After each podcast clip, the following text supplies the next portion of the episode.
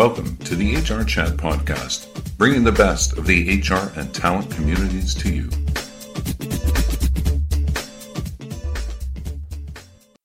Welcome to another episode of the HR Chat Show. I'm your host today, Bill Banham. And in this episode, we're going to hear from Alper Tekin, Chief Product Officer at Findem, a people intelligence platform that helps companies build more engaged, diverse teams and close talent gaps faster.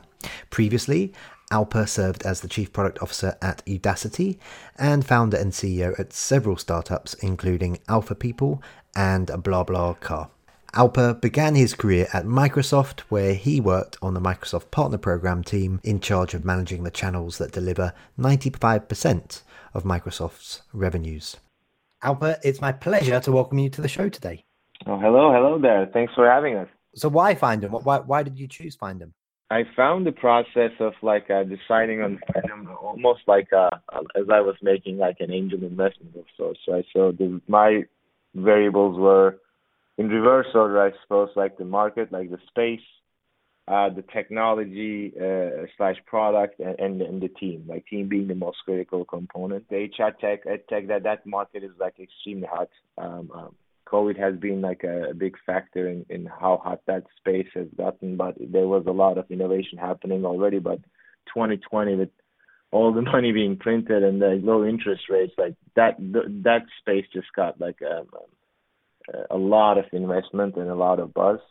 But it was always like on my mind. I I have found HR processes to be less than scientific, let's say, um, as an engineer myself, and it was always on my mind uh, to to want to tackle that a bit more. Like, um, but I mean, think about it. Right now, with the pandemic, question marks around what does the future of work look like? Question marks around like, uh, will people like will will the world be remote only, remote first?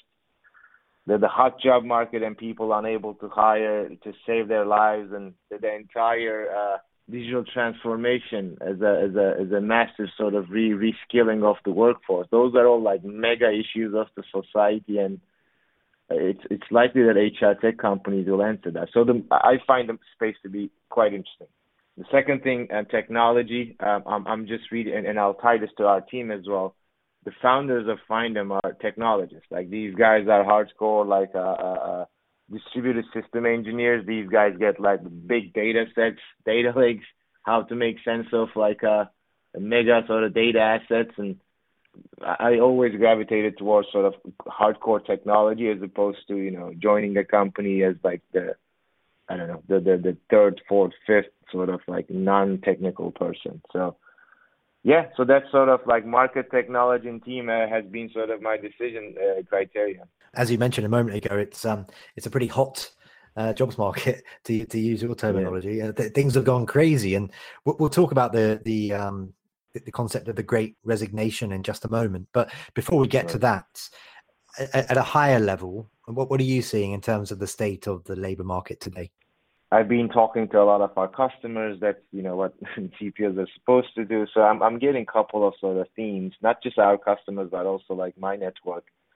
Um, I'm getting like a very clear signal around um, it's impossible to hire. I've seen something similar like this, and we'll hopefully talk about that before. But um, it really is very, very difficult to hire. I'm getting that for all roles, not just like you know super specialized AI roles. I'm also getting a lot from my sort of colleagues in the in HR. The, the attrition issue is big. Like it's well about well about like the, the the benchmark of what people have been running with. Because some attrition is, uh, is is is okay, it's healthy, but this is just way beyond that. I'm also getting let's call it like a paranoia in terms of who else like will leave my company. How big is this problem? Is it behind us? Is it still coming? Like am i going to lose half my work? I'm exaggerating with half but these numbers are getting like very healthy double digit numbers. Like i'll give you some stats down the line but a lot of people are leaving their current jobs or considering so there is some level of paranoia because of that unpredictability of what may happen in the in the HR sort of um, world, it seems.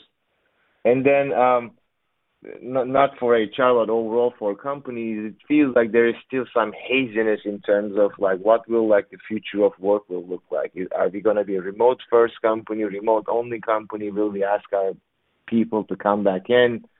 just like lack of clarity whether it's okay to hire someone, uh, um, you know, say three hours away or like three uh, time zones away. Like it's just there, there's there doesn't seem to be clear policies, and that's that's sort of adding to this sort of fogginess. So those are like the four things I'm seeing, and I'm sure there's a lot more that um, um, experts in the field can add. But those are my immediate observations right now. Okay, thank you. Let's get into this uh, this notion of, of the Great Resignation, as they're calling it at the moment. So it, it's crazy times.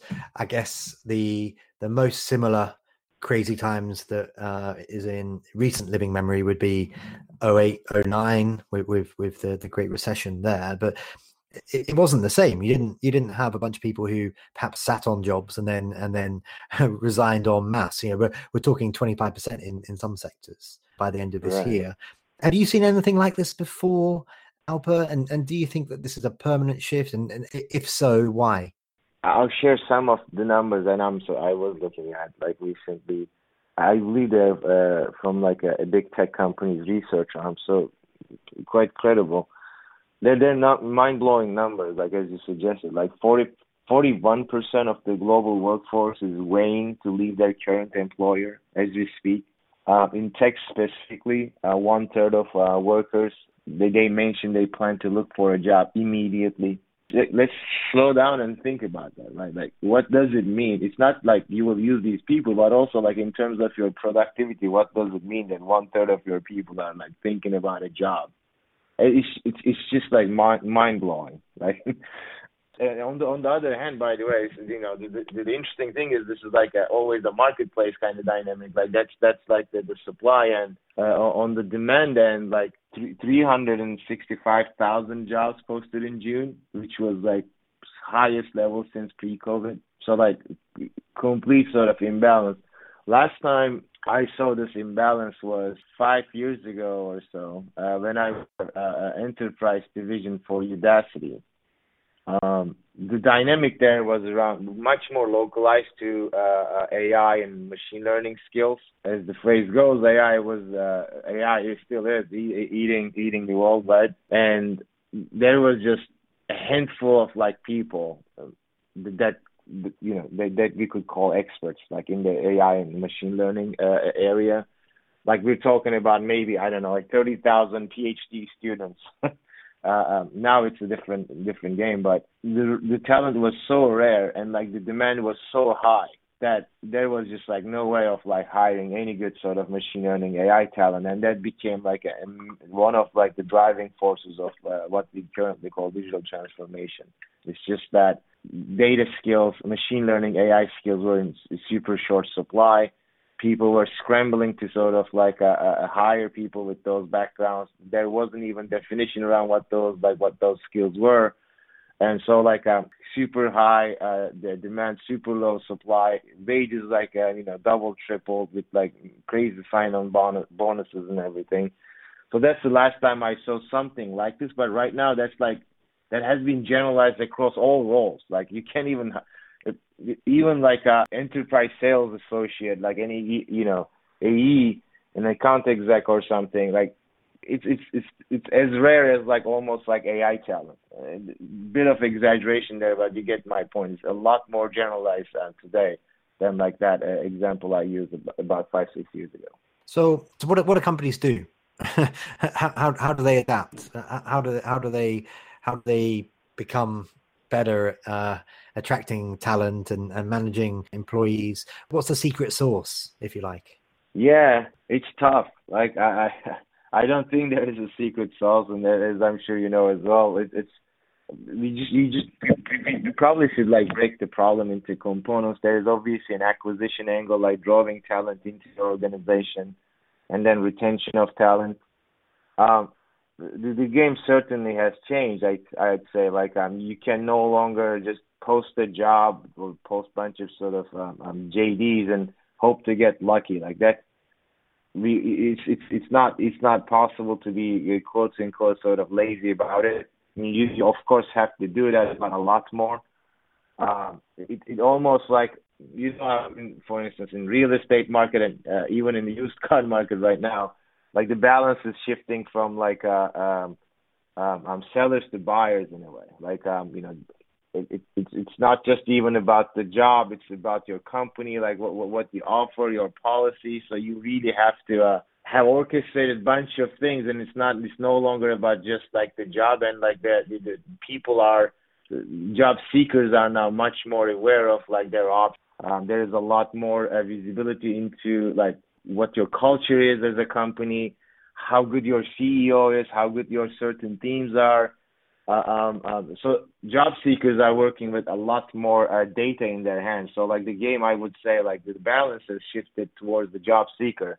So with all that in the sort of the the backdrop, I, we we strongly believe HR needs to get more strategic and uh, uh, and, and more scientific, so to say, and that that's sort of like uh, what we're trying to enable at at Findem. It's not just about the tools, not just about the data, but like you need the insights as well as automation, uh, right?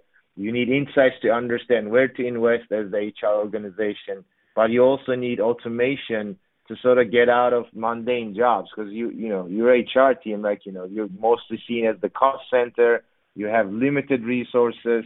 Everyone is asking to hire, and they're like mad at you because you can't fill these positions.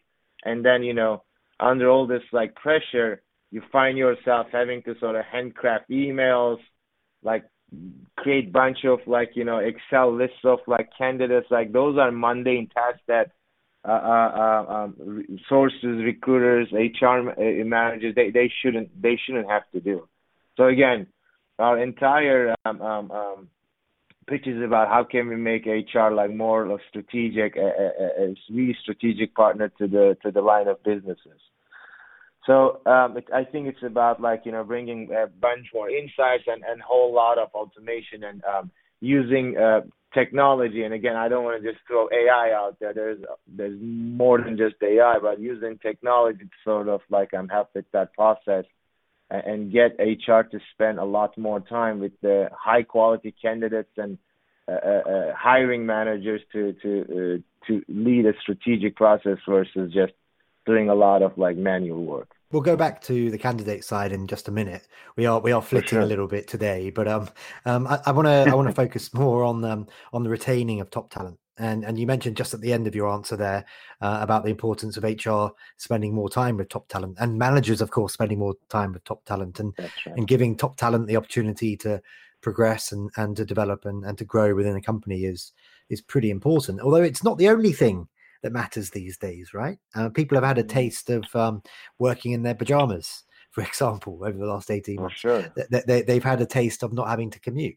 They've had a taste of a more balanced work and family life, perhaps. Um, all, all, of course, are in the context of of um, the, the, duress that we've all had to live through in the, in the pandemic. But nonetheless, it's changed people's mindsets. So, talk to me a bit more about retaining top performing employees, but and and and how one does that through understanding what matters to them most. What are the challenges? And you've got a unique perspective because you've been you've been a founder of a company and you've been a, a key chief product officer within companies. So you, are a leader of people in many different ways. I'd, I'd love to get your take on it.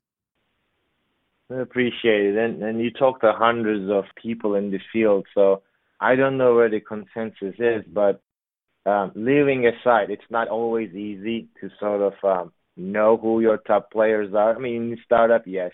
Large organization, it, it becomes a bit murky. But leaving that aside for a moment, I wonder, like, if you'd agree with this, but I, I a bit old school. I, I, I believe that people leave their managers, not the job, not the company.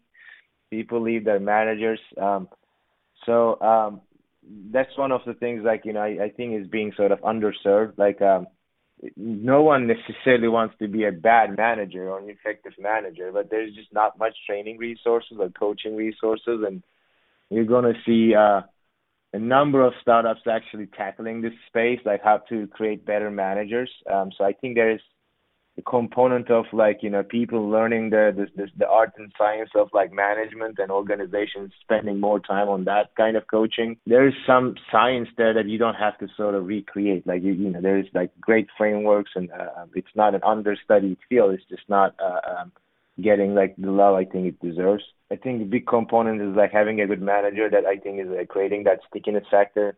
Then like um you also have to understand what is acceptable, right? Like like that two, four, six year journey you're promising an incoming person, that has to be well mapped out and worthwhile and like you know have you know people should learn and like feel like better about themselves that they're entering at level A and they're uh, you know one on one level and they're like leaving at three on level and there's like a clear sort of like path to the next level.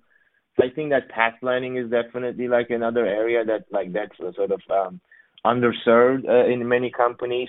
I think it should be like a more like open, open, open, uh, an open and honest conversation of, uh, you know, what are you what what are you looking for in this company, and like really sort of aligning on that.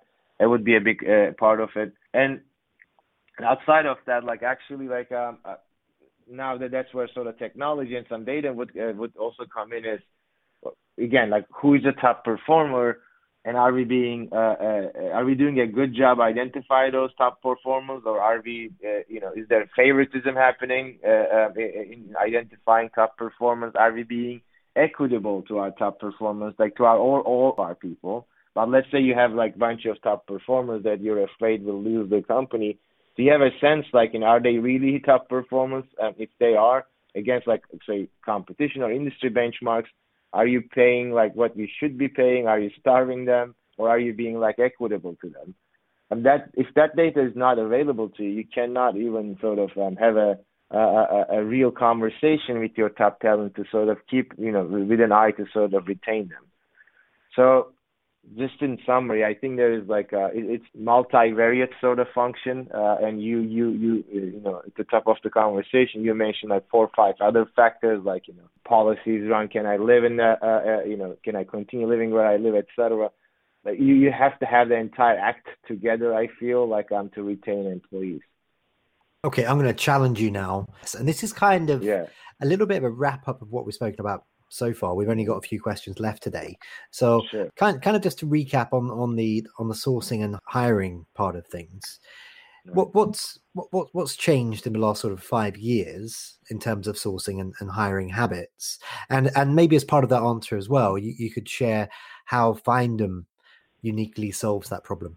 Look, it's becoming more difficult to find top talent. It's that it's just find talent, let alone top talent. So like um, it's getting um, more difficult to, to execute this job. What has changed is like um, um, um people would want to hire like you know in geography for sure. Like um, uh, coming to an office was like a, a, a major part of the uh, uh, in, you know agreement between employee and employer.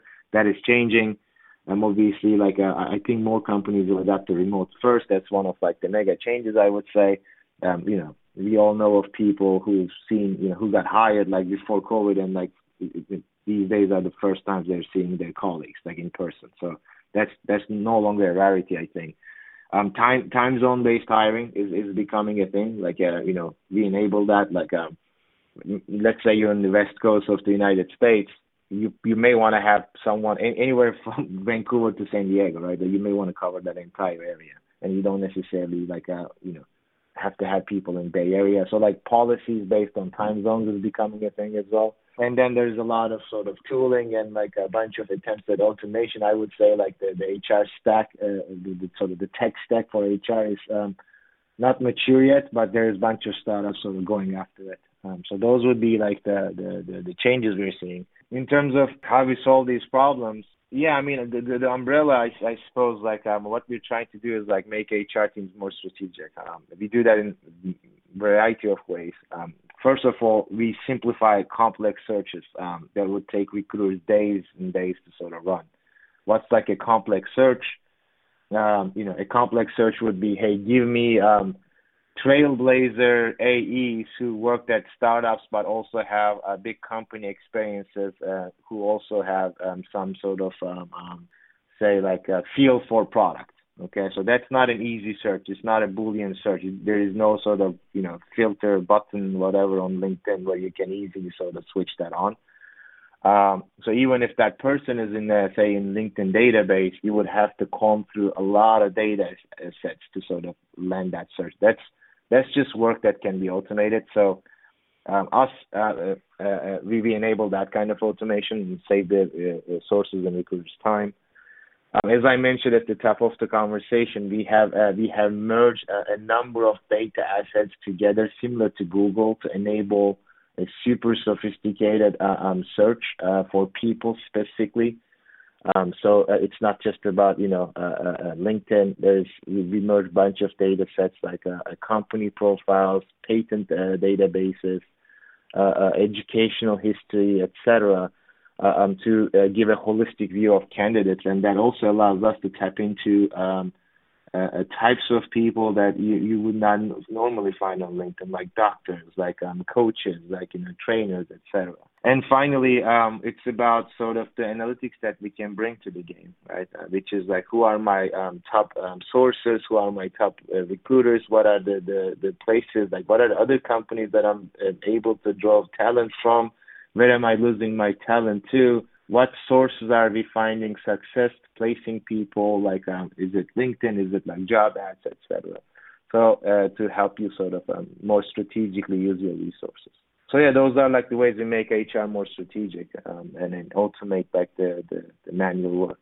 Okay, cool. And uh, I'd love to know a bit more about the technology uh, behind all of this, Alper. So uh, my mm-hmm. understanding is that Findem it professes to help HR leaders by benchmarking internally against competitors and peers to to help identify talent gaps and trends. Sounds great. Mm-hmm. Um, what, what's unique about the technology, but without giving away all of your IPs?